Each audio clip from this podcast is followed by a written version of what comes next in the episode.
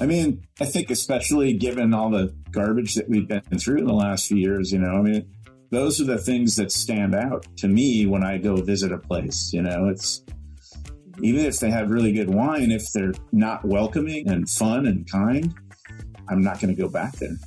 Life is too short. A million things have taught me that lesson, you know, losing people I love and having to jump through all the hoops for just to welcome people into the tasting room you know, we'll do whatever we have to do. But the most fundamental thing is that is the most fun that we have is when people come visit and they have a great time and we get to enjoy a stunningly beautiful view of Napa Valley and drink some wine and have a great experience. Welcome to Uncooked a podcast serving up raw insights for marketers as we hear the unfiltered truth from industry experts, brands, and the target audiences we serve in their own words. I'm your host, Jacqueline Lieberman, and today on Uncooked, I'm thrilled to be speaking with Dave Miner. He's the owner of Miner Family Winery located where else? Napa Valley, California. What you'll hear today is how entrepreneurial paths are anything but linear how Dave Miner wants to do away with the pretentiousness of wine tasting, and lastly, his take on where the wine industry is going as young audiences come on the scene. Also, I should mention that Dave is part owner of Benedetto Guitars, and he indulged me by playing a little jazz ditty during our interview. So, you'll hear his riffs throughout our convo, and there's lots to get to, so let's dig in. Well, I grew up in a family that just had wine on the table all the time. I grew up in like the Chicago area, but my grandfather had grown up with grapevines. So he made wine in his basement in Cicero, Illinois. And I moved to California as a young teenager, like 13. And my uncle moved to San Francisco and he bought a vineyard and started keeping the tradition going.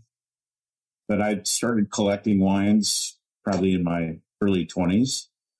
And my love of wine grew from there mm. as I made my way through college and professional life in the software business and hung out in Napa a lot because he had vineyards and we played tennis together.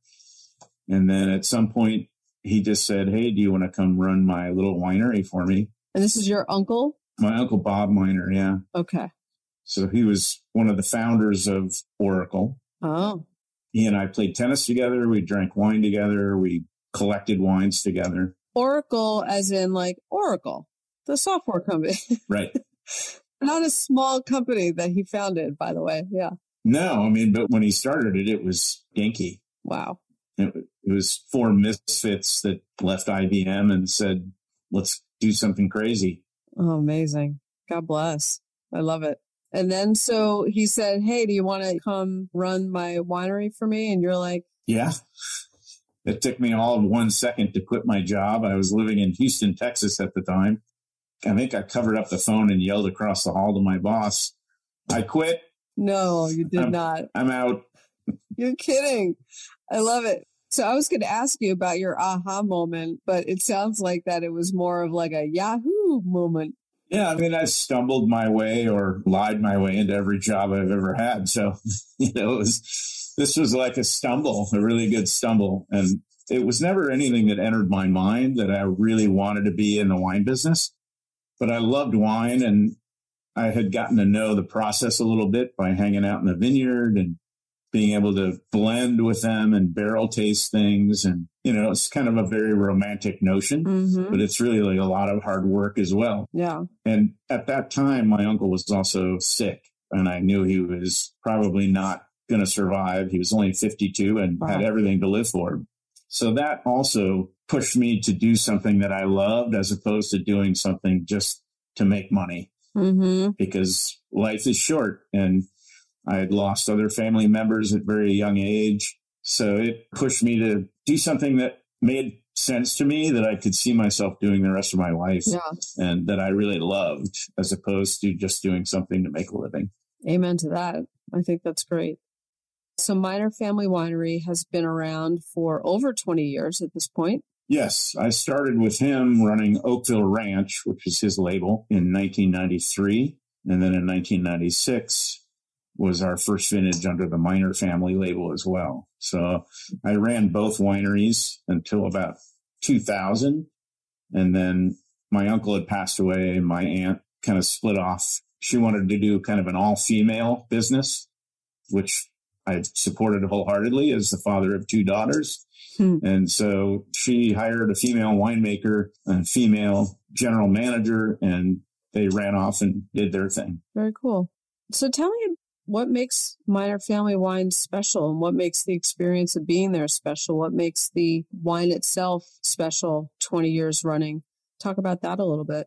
My philosophy, I guess, in terms of hospitality is everyone that walks through the front door is a potential customer for life. And we need to treat them like family from the word go. A lot of places in Napa have a tendency to be a little stuffy, a little preachy, a little arrogant. And that to me is not what wine is all about. I mean, wine is kind of the ultimate let's have a great meal and have great conversation. And wine is the lubricant that makes that all happy. Mm-hmm. So it should be a happy thing. And there's no secret knowledge about it. People have a tendency not to trust their own palates when it comes to wine. But you've been eating food with your mouth your whole life and you know what you like. You know what tastes good. You might not have the vocabulary to describe what you're tasting, mm-hmm. but you know the differences between what you like and what you don't like. Yeah. And that's the key. It's just fermented grape juice. What we try to do from a winemaking perspective is grow grapes in the right spot, in the right climate, and also buy grapes from other growers from different areas to produce what I would consider to be the most balanced, classic, high quality style of that particular grape. Yeah. And you can't grow all grapes in one spot. I mean, most of our stuff comes from Napa, but I also get Pinot from Monterey, where the weather and the soil are more conducive to that variety. I get Sangiovese from Mendocino, and we try to find the right microclimate for the right grape and the right grower who knows what our goals are in terms of quality and produce wines that are very classic stylistically and that are balanced and have elegance and enhance your meal. Yeah. So we do a lot of different varieties, way more than a lot of wineries, but they're all very small production and they're all made by hand with love, with attention to detail, because that's the fun of it. Yeah. So the making by hand, tell us a little bit about that as opposed to there's another winery down the road who does not do that same process. In general, smaller producers tend to be much more particular about how grapes are picked where they come from, how you process them. And like anything, you can pay more attention when you have smaller quantities to deal with. And you can do certain kinds of things in the winery with small quantities that you really can't do when you're doing large volume. Right. For example, Pinot Noir, we ferment those in picking bins, not in tanks. So we punch down the skins which is a process you do with all red wines. And we do that by hand every day while it's fermenting. Oh, so we cool. don't put it in a big tank. Yeah. We don't pump anything. We just do it by hand. Very cool. So you mentioned that you offer more varietals than say the average. Can you just talk a little bit about what you do offer and which ones you consider to be beneficial of your smaller batch scale? We do a lot of wine. So we make Sauvignon Blanc, Viognier, which is a white grape from the Rhone Valley. Also Marsanne, Roussanne, which are white grapes, and then a bunch of different Chardonnays. So those are our white grape varieties. And then we make quite a few Pinot Noirs. We make Merlot, Cab, Cab Franc, Little Malbec, Little Petit Verdot. Those are classic Bordeaux reds. You're covering a lot of bases. Yeah. We make Sangiovese and a rosé out of Sangiovese. Mm-hmm. And then we do a bunch of red Rhone grapes. So we do Grenache, Mourvedre, Cinsault, sometimes a little Counoise, Syrah. And we blend some of those and we make some of those just single varietal. Okay. That's a lot more things than most wineries do. Yeah. Some of them are 100, 200 case production, and some of them are maybe a thousand case production. There are a lot of producers that make Sauvignon Blanc, for example, and they make 30, 40,000 cases of Sauvignon Blanc. Or somebody really big like Mondavi or Gallo or something like that. They might make 15 different Sauvignon Blancs and they're making 500,000 cases of Sauvignon Blanc. Yeah. Overall, right now, I'm only making about 20,000 cases a year across 28 different wines. So okay. Nothing is bigger than a few thousand cases at the very most. You have to really understand agriculture or at least surround yourself with people who understand agriculture. Do you want to talk about that side of the business? I mean, it's fun. It's also the most difficult part because you don't really have any control. Yeah. I grew up in cornfields in Illinois, but I was never a farmer. You know, my dad wasn't a farmer, but we had a great old school vineyard manager at Oakville Ranch when I first started working there who didn't go to school to study grape growing. He was a farmer his whole life. He grew plums and made prunes and he grew everything. So I just got to know from him how to look at a plant and see if it's healthy, how to grow wine grapes in really terrible soil, which is kind of what they like. Tell us more about that. Wine grapes like to struggle and you don't want to overcrop things. And so typically a lot of our grapes come from hillside vineyard, mountain vineyards where there's not a lot of moisture in the soil. The moisture could be a couple hundred feet down mm. and they struggle and that keeps the yields low and allows them to ripen more evenly and produce an intensity that you're not going to get in really shallow, rich floodplain soil. Interesting. Rich soil, somewhere really black, rich, you know, very moist soil, it's going to produce a lot of leaves and a lot of fruit, which you then have to cut back a lot to get the balance and the intensity that you want. You learned all of this by essentially watching and learning from your family and not having any professional certification or courses or anything like that. Correct. I mean, I have a degree in English and American literature. well, that comes in handy on the website, maybe. Uh, writing back labels. Yeah, yeah. I know how to punctuate. What's interesting about that is often on the podcast, I talk about and have guests talk about their entrepreneurial journey as to how they got to where they are and the journey about creating their business. And I think it's important because a lot of times people kind of, they, they're up in their head and they stall and they think they need a certain degree, they need a certain financial backing or whatever boxes they feel like they need to check. And your story is a perfect example of you learned, you had a passion for it, and you made it happen, and you didn't have anything stand in your way on the way there. I think that is certainly my story. I mean, there are a lot of people in the wine business who went to school, have degrees in enology, viticulture, and know more than I do, certainly from a scientific standpoint. But I also have people that work with me who have degrees in that. My head wine director at Miner has been with me about 25 years, but he didn't go to school for wine either. He learned the same way I did. I mean, just by working in cellars and working his way up. All the people that now work for him all pretty much have degrees. So those are things that are important. Yeah. But I think winemaking is one of the disciplines that doesn't necessarily rely wholly on science. I mean, there's a gut decision making process that I go through that just from visual inspection and flavor that doesn't necessarily rely 100% on science. So it's a balance of science and art, which to me makes wine great. Yeah. You can certainly make wine 100% by the book using numbers and yeah. you can make additives and do things to it that will make it taste the same year in and year out. But that's not what we do. I mean, I want to taste that year, that vintage. You know, if it's a cooler year, I want to taste that in the wine. If it's a warmer year, I want to taste that in the wine. You know, you can make it like beer or soda pop where it tastes the same all the time.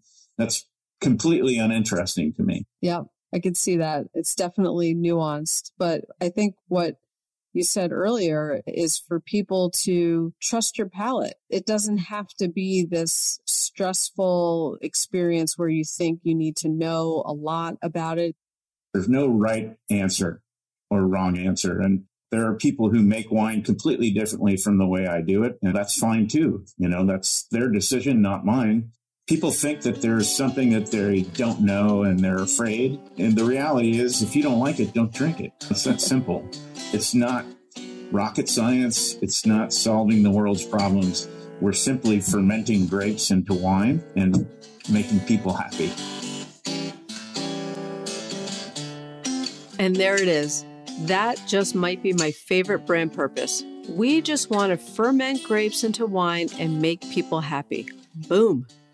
Dave's entrepreneurial journey was not linear, and he wasn't afraid to learn on the job either. Sometimes we need to take that leap with our gut and figure out the rest. Miner's decision to be a small batch production allows control over the wine quality when many things in agriculture, frankly, are really out of your control.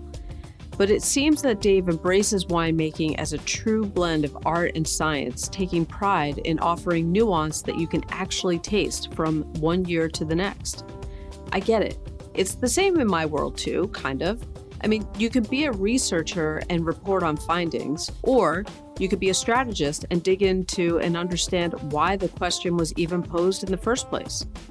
Whether it's art or science, Miner Family Winery cultivates a brand purpose that really does transcend what's in the bottle to focus on the experience. Let's listen to how they do that.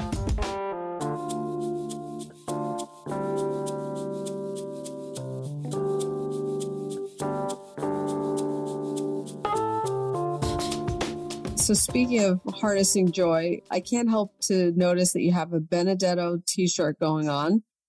So, talk to me about the event experiences that you've been able to create over the years. And I'm really interested in not just the events, but why do you think that that's a natural fit into the brand of Miner Family Winery? My relationship with Benedetto Guitars started probably 20 years ago when I first met Bob Benedetto.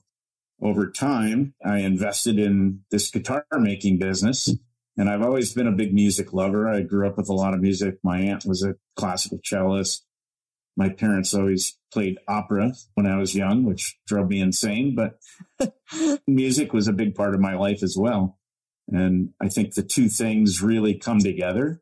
I mean, when you're drinking wine, having a great meal, having conversations, listening to music, to me, all those things are part of what makes life enjoyable.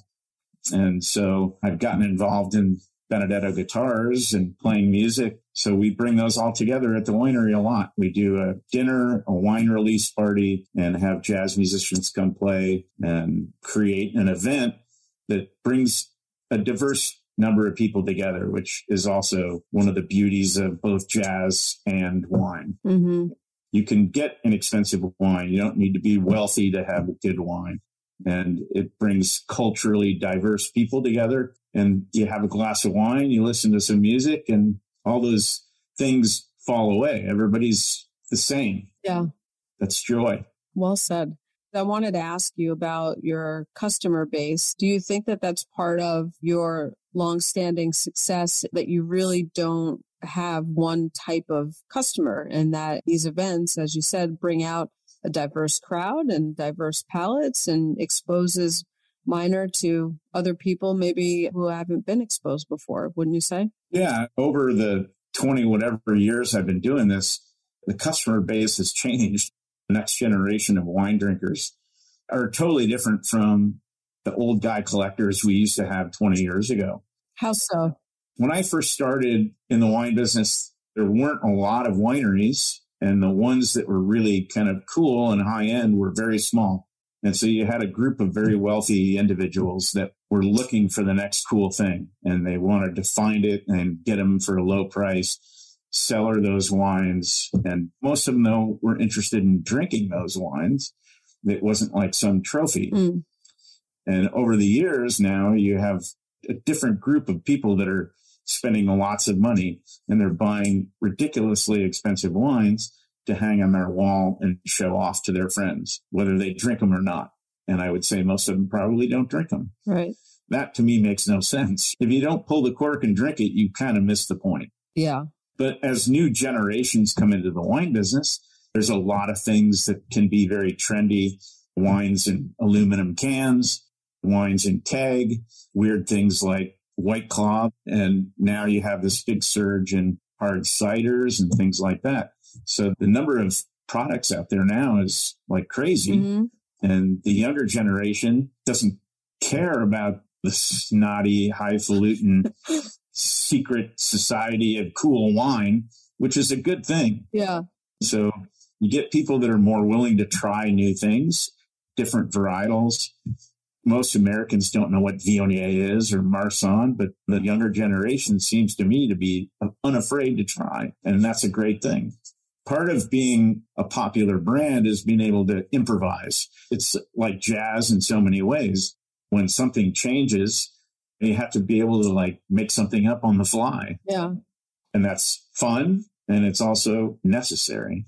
Wines that we produce are very classic and they have historical references. A lot of people these days will blend grapes that have no historic or geographic connection or reference point. Mm-hmm. And they're making wines that people enjoy drinking. But for me, if you can't discern what grape it is or what style or what region, you don't have that reference point. So stylistically, we don't tend to chase the trends. We try to stay in our lane and make classic, well made, balanced wines.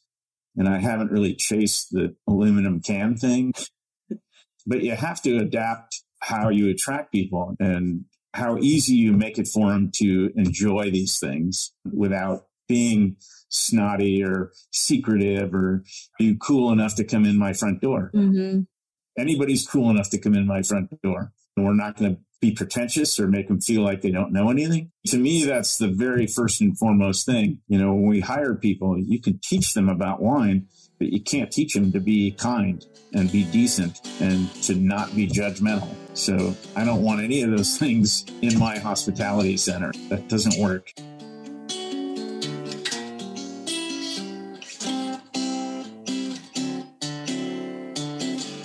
Ain't that the truth? Unless you're a toddler, you really can't teach people how to be kind and decent.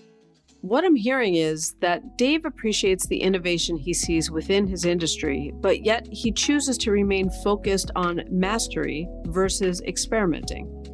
The important takeaway here is how Miner Family Winery intends to foster a welcoming atmosphere, whether in the tasting room or hosting an event. Dave and his team creates a memorable brand experience at these events with great jazz music, delicious food, and their wines. I mean, besides that being the trifecta of life, it's pretty much the trifecta of branding when you think about how experiences are cemented into our brain.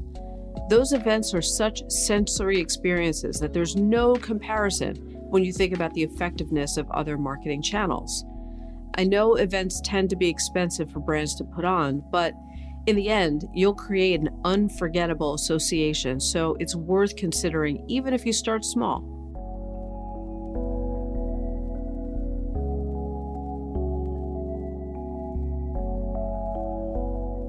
I'd love to understand if your values and your purpose drive your marketing efforts and kind of what you do over the years, I've worked very hard to travel and do events and support my distributors because the alcohol business is complicated when it comes to selling wine because you have to go through distributors around the country. But in general, our approach has always been more word of mouth. So it's more about people. We've tried using PR firms and tried to woo wine writers and things like that. And we send samples out. But after a while, I got tired of trying to do that and trying to smooch people's bottoms and stuff like that. I'm, it's not me. so if they like my wine and they like what we do, then the word spreads. They tell their friends, their friends come to the winery. They have a great time.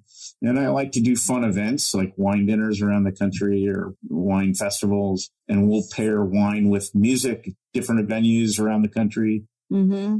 So I think that's the best way I can think of to spread our name is through experiences and not necessarily through ratings or people writing articles, which are usually things that my marketing person wrote and they just edit and put on there. Yeah. I can do that myself quite easily. yeah. Uh huh. I obviously make this wine, so people are going to go, well, he made that. Of course, he thinks it's great. Yeah. The wine speaks for itself. You pull the cork, and we make a lot of different wines. So if somebody comes to the winery, it's hard for them to not find a wine or two that they like. Because yeah. there's a broad range of styles of wine. There's crisper wines, lighter wines. There's lighter reds. There's heavy reds. Hopefully, they all have great balance and structure and character, and they're unique. Yeah to me, the personal part of it is really what drives it home. because I'm not trying to sell wine to Costco or supermarkets. I don't have to move 50 million cases of something. If you're doing that, all those other things probably need to come into play. Right. But for me, it's it's a very personal, experiential driven thing. And then people remember they had that wine. It's a great time. They had their friends. It was somebody's anniversary. I love giving wines to my friends when they get married Mm-hmm. because it's like, how cool is it to be that significant a part of somebody's great event? Yeah. You remember that for the rest of your life. Yep. Completely. I literally can't wait to pick up my wine up tonight. I can't wait to try it.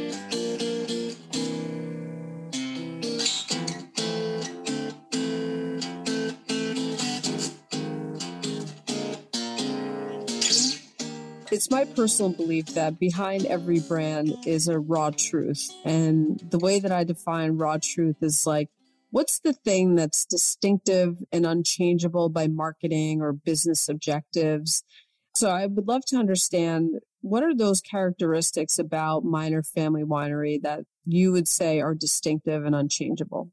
I think from a winemaking perspective, it's all about quality and art and style and balance. Those things are things that I am not ever going to change. They're uncompromising in that regard. And if we're making wine that I don't personally like, that I'm not excited to take home and drink, then I'm doing something wrong. Right. It's not what I want to do. And it's not why I do this. I certainly don't get rich doing this. The only reason I do it is because I love doing it. And there's something really wonderful and fulfilling about it.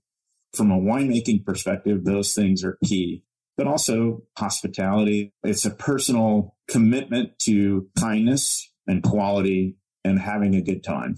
Kindness. I don't think I ever really heard it worded in that way. And you mentioned hospitality a few times. I just don't ever really feel that or remember that from any winery or tasting room I've ever visited before. And I think that that's really unique. Very cool. I think, especially given all the garbage that we've been through in the last few years, those are the things that stand out to me when I go visit a place. Even if they have really good wine, if they're not welcoming and fun and kind, I'm not going to go back there. Yep. Life is too short. Amen to that. A million things have taught me that lesson. Losing people I love and having to jump through all the hoops just to welcome people into the tasting room. Mm-hmm. We'll do whatever we have to do, but the most fundamental thing is that is the most fun that we have is when people come visit and they have a great time and we get to enjoy a stunningly beautiful view of Napa Valley Yeah. and drink some wine and have a great experience. Yep. Are you fully open now? I saw on your site like it's by appointment, but generally speaking. Yeah. And we have a permit to be a fully open tasting room, which you really can't get in Napa anymore. So we can open the doors and let anybody who wants walk in. But prior to COVID, I realized that if we let too many people in, we mm-hmm. can't take care of them. Sure.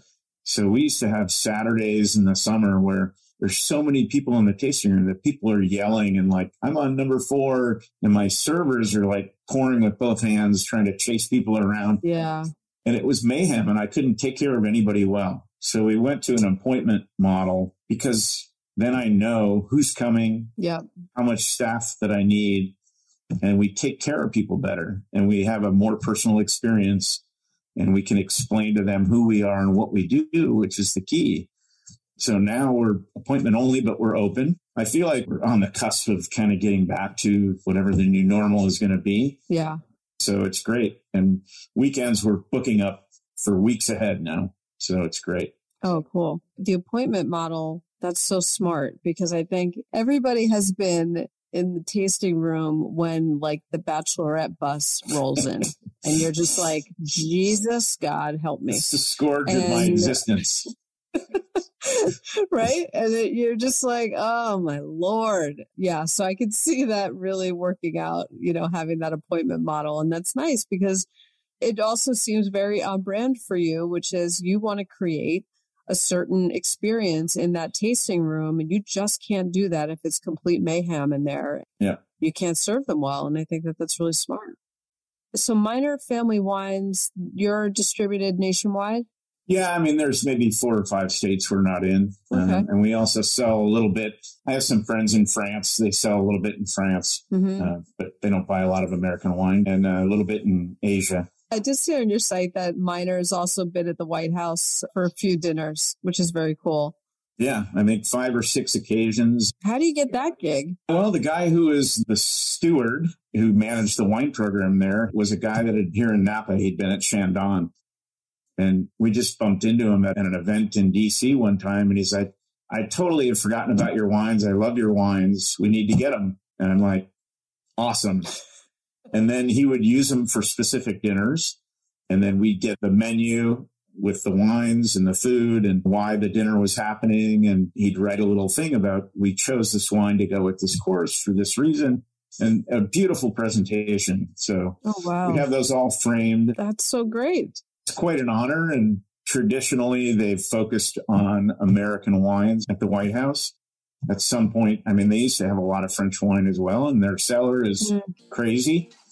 But I think Have you seen it? I have not been in it, but my sales manager has been in it. Okay. But that's cool.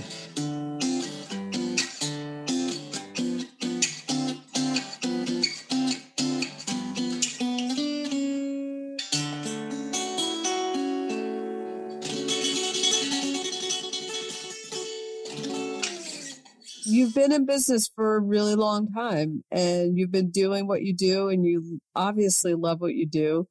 What surprised you during this whole journey that you've been taking? I get surprised on a regular basis, I think, but the way things have changed over 25 years in Napa has been pretty dramatic, I would say. When we first started, you know, we were super small, like 3,000 cases. And in the early 90s, we were selling Cabernet for like 45 bucks a bottle, which at that point was astronomical. And all the big wineries were like, you know, there's a whole bunch of little producers that were making small quantities of really good wine and charging 45 bucks. And all the big guys were like, who the hell are these guys? You know, they're nobody. Yeah. But everybody was very passionate about what we did. And from there to now, now people are charging thousand dollars a bottle for some stuff that's like unrecognizable wine to me. Mm. So I think from a marketing standpoint, things have gone astronomical in the wine business. It's gone from being like a group of little farmer guys who, and I love hanging out with those guys, to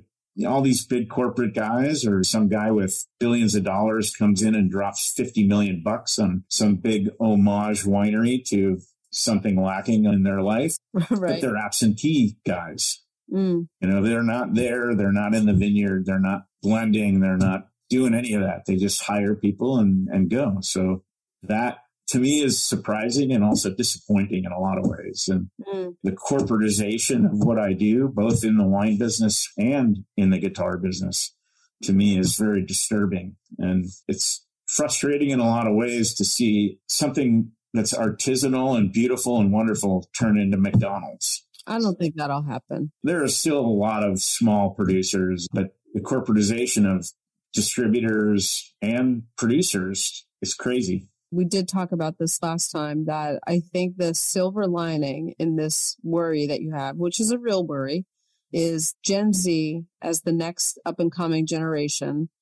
They do not want mainstream USA anything. So I think they will always seek out the special, the nuanced, the personal, the experience. And I think for that reason alone, I don't think it'll ever go away of having that specialness, whether it's we're talking about wine or food or guitars. I'm still very hopeful. I mean, from a financial standpoint, it's more and more difficult to do what I do and survive. Yeah. because everything gets driven up in that model. But the great thing about human beings is that even when things get hard, it seems to me like they innovate even harder Yep. and new things come. I find that even in bigger issues like climate change and I think even like oil companies and stuff like that are starting to look and go, we got to figure out some other way to do this. And it, it drives innovation and it doesn't necessarily happen at the big corporate level. Sometimes it happens at the grassroots level. So, Yeah.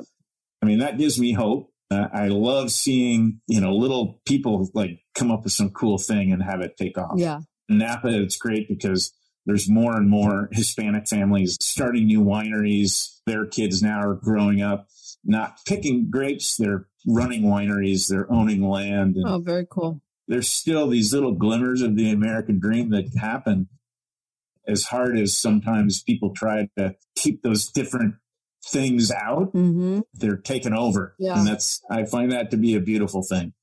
Is there any place that you haven't taken the vineyard that you still kind of have on your list that you'd like to achieve a certain thing? I had a friend in town recently who hadn't been to Napa, and we went out and visited other wineries. And I visited a friend of mine's winery over in Sonoma, and he does biodynamic farming, which it's a very complex system. And Some of it is kind of quasi religious and weird. And I'm all for the dancing naked under the moonlight in the vineyard thing. I don't know that it makes your wine better, but why not? You know, it certainly would be fun. but he's doing some of the coolest things. They organically grow all these other plants that help with pest control. They help with mold and mildew control. Mm. They've got mason bees that they raise around that pollinate like 10 times faster than European honeybees. They don't sting. So the natural solutions to some of the problems that we face as farmers, instead of using pesticides, which mm-hmm. I think most people have gone away from, uh, herbicides, but doing things in a more natural way, which I think is easier on a small scale. Yeah. In some sense, I would love to start over, even though I'm getting old and I'm not sure I really want to do that and do it that way. You know, do it small, like make tea out of flowers and use that as your mold and mildew control. And just being in his vineyard, there's so much more life in that vineyard, like birds and animals. And then you look at another vineyard that's farmed less dynamically. Yeah. Sometimes you look at it and it's like, this is like scorched earth, you know, the the animals are gone, the plants are gone. Interesting. That to me is exciting. And some of it can get very trendy. I mean, like the organic thing and, and natural thing and all that. Yeah. And some of it is bullshit, but some of it is really, really interesting and dynamic and effective. And I would love to pursue that more and take the parts that are, even this place isn't certified because I think he also thinks that some of the things are mm. quasi religious mm-hmm. and weird. But I mean, those things intrigue me and get me excited also about farming again. It's, it's cool. That is very cool. I like that for you. I need to understand about the Benedetto guitar, the Cabernet stained guitar. I know obviously you provide them with the bottle, but like, you know, t- tell people about this because I think it's amazing right about the time that I met Bob and I was having him build my first guitar, I also had a friend who worked at Fender Guitars, and he and Bob knew each other because they had kind of a relationship for a while. And it was kind of his idea. He said, Hey, let's, when we do the Napa wine auction every year, it's a charity wine auction and we donate a bunch of stuff. And everybody's always trying to come up with unique things. And he said, Why don't we stain a Fender Stratocaster with wine and auction it off at the wine auction. I'm like, that's a cool idea. Do you know how to do that? And he's like, I think I do. So he stained a guitar. He was in Sonata, Mexico at the time. So he went out and bought some Cabernet that was made in Ensenada and he stained a guitar with it. And he sent me the guitar. I still have it. And he said, This works. This one was stained with wine. And so I sent him some of my wine and he stained it and it came out a little more purple and cool. And we auctioned it off and we got like $40,000 for this guitar with a oh my god six liter, a large format bottle of Miner wine. And a, a guy from Hollywood who was a producer of Everybody Loves Raymond, delightful human being. And his son had been taking guitar lessons. So he's like, we'll buy it. Oh my gosh. And I'm like, man, I could have gotten you that guitar for 800 bucks. He's like, I have a lot of money and it's a good charity. So so I told Bob that we had done this and, and what the guitar went for. And, mm. and so he said, send me some stain. So I sent him a case of red wine and he started playing with it. And he said, this is great. This is going to work. I'm going to stain your guitar with wine.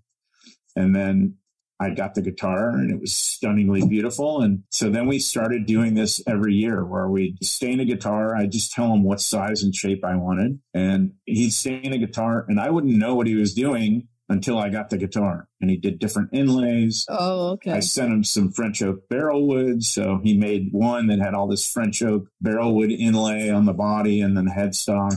Okay, so you're not part of the process at all. Benedetto's basically you give me the goods, you relax, Yep. and I'm going to send you the finished product, and you're going to love it. Yeah, I don't make guitars. I mean, I obviously am part owner of the company now, but I don't make guitars. I just love Yeah. woodworking. But Yeah. But yeah, between Bob and his apprentice Damon Mailand, who's our current luthier, they build these guitars, and we have a master stain guy who does the stain work now. But they mix reduced wine with uh, something called Dragon's Blood, which is a violin maker's tool, which is a plant extract. Actually, it's not Mm. anyone's blood. and they do 40 coats of wine on the back and sides and then they put a nitrocellulose lacquer over it and it's unbelievable it's a great work of It's art stunning. and it also sounds really good so Yeah, right? so we've done like 10 of them i think so far for me and there's two more of them in the works Is there anything that we haven't covered that you want people to know about Miner family vineyards? Well, I mean, for me, the people should come check it out for themselves. Enjoy the experience. We have the best view in Oakville. You sit up on the hill and you look out over the whole valley and we have decks, we have guitars, we do a lot of events that involve music and food and wine. And the experience, I think, is really the key. Everybody loves coming to Napa. There's a bazillion things to do. Sonoma, San Francisco, Yeah. but those experiences are more valuable than anything you own. Mm-hmm. Come see us and hang out and Oh, yeah. come to our events in August. We'll be doing our annual Benedetto release party uh, concert. So we produce the Benedetto Cabernet now and we release it in August. We have a bunch of musicians come and play out on the loading dock under the stars. It's a lot of fun. That's cool. Well, I'm going to have to make my way out there. You're welcome anytime. Well, that wraps my conversation with Dave Miner. I want to pull out a few takeaways to apply to your business. First, let's talk about the Miner Family Wines brand purpose, which is fermenting grapes into wine and making people happy. It's amazingly humble and simple, and it strikes the perfect balance between what they functionally do with why they do it. And whether or not it's actually written down somewhere, it captures the spirit of why Dave and his team are even in business. When ideas start to get complicated and they aren't making themselves or their customers happy, they know that they need to move on to the next idea. A good brand purpose should be used to vet important decisions.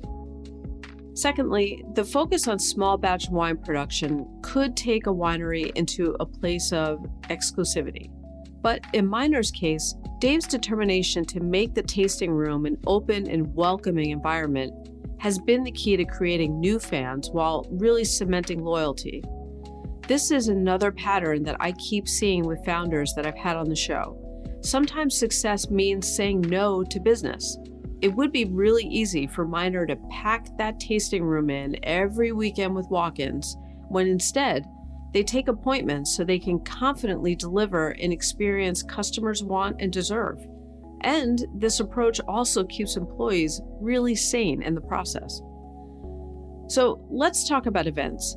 I don't think Dave even thinks about their events as quote unquote event marketing because he's looking at it from the human standpoint of experiencing the three things that he's personally passionate about music, food, and wine, the ultimate connector. These memorable events are rooted in the philosophy of hospitality, charity, and inclusiveness, and they bring all people together and they leave the airs at the door. I love that. And lastly, just like any industry, there will always be a David battling a Goliath. And there's always going to be people who need and appreciate what both have to offer. But Miner Family Wines is the place where any wine palate can experience what happens when farming, art, and even a little kindness comes together in a glass. You can learn more about Dave and Miner Family Winery at minerwines.com. This has been an episode of Uncooked. I hope you enjoyed it. I'm Jacqueline Lieberman, founder and chief strategist at Brand Crudo, a marketing consultancy. If you want to discuss how your company can take advantage of any of these marketing concepts that I discussed with Dave, such as activating your brand purpose and putting it into marketing, this is what I do every day. You can find my contact info on brandcrudo.com or the show notes. If you like what you heard, definitely follow the show, share it with a friend. Thanks so much for listening.